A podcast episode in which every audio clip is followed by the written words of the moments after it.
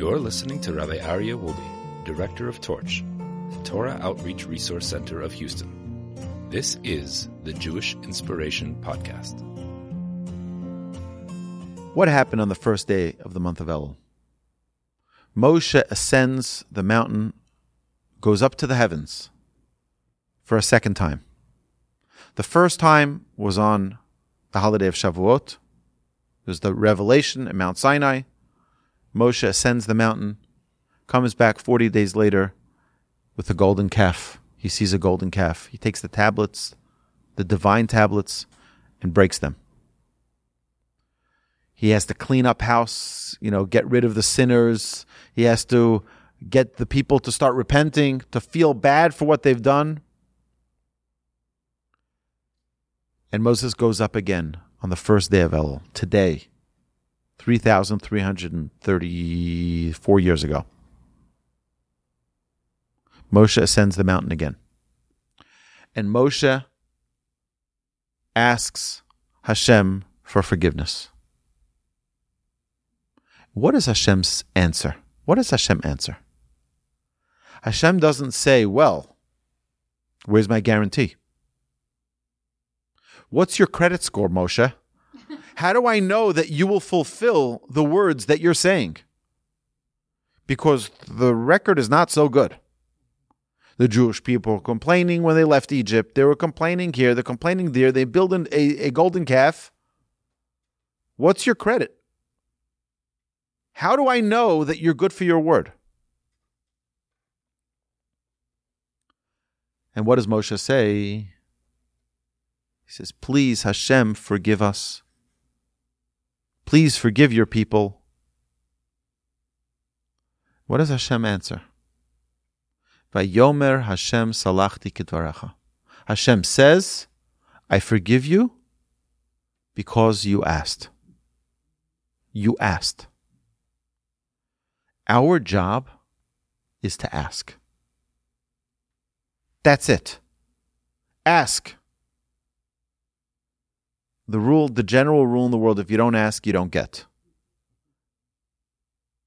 You ask for the raise, you have a likelihood of getting it. You don't ask for the raise, it's unlikely. We have to ask. Children ask all the time. Can I have a lollipop? No. Can I have a lollipop? No. Can I have a lollipop? No. Can I have a lollipop? No. Okay, now can I have a lollipop? Right? And they continue to ask and ask and ask and ask. We need to learn from children how to ask. And by the way,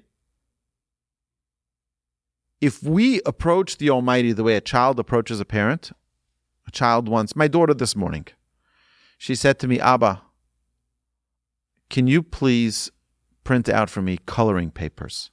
I want to color. She wants to color. She loves coloring. Can you print out coloring papers?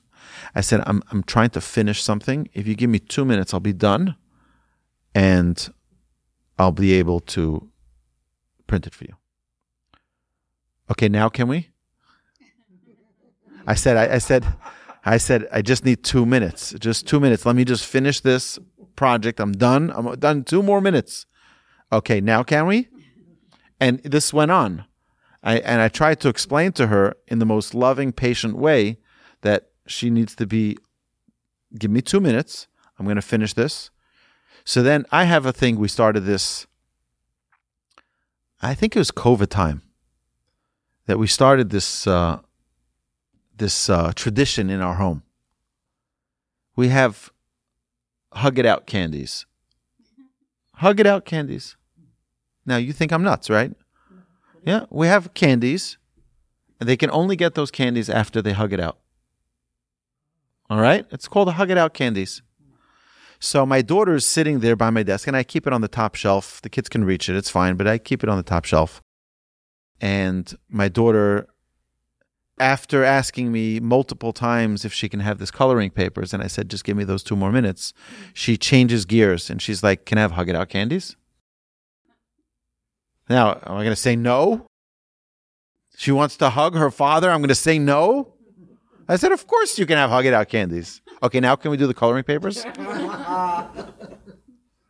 it's amazing. It's amazing.